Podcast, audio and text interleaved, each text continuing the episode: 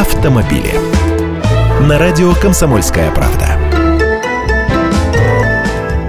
Здравствуйте, сентябрь подходит к концу, пора о смене шин подумать. Если старые колеса износились или вы только приобрели машину, а сезонного комплекта нет, не тяните резину. Покупайте шины уже сейчас, потом вашего размера может и не быть. Кстати, о размере. Любят у нас, чтобы все красиво было. А машина тем красивее, чем больше у нее колеса.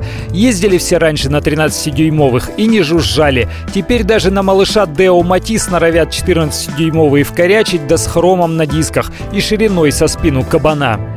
На деле машины специально разрабатывают под шины определенных размеров. С такими колесами продают в автосалонах, такие рекомендуют в руководствах по эксплуатации. И вот еще что. Чем больше размер диска, тем дороже шина. И там с каждым дюймом к цене прибавляется по несколько тысяч рублей.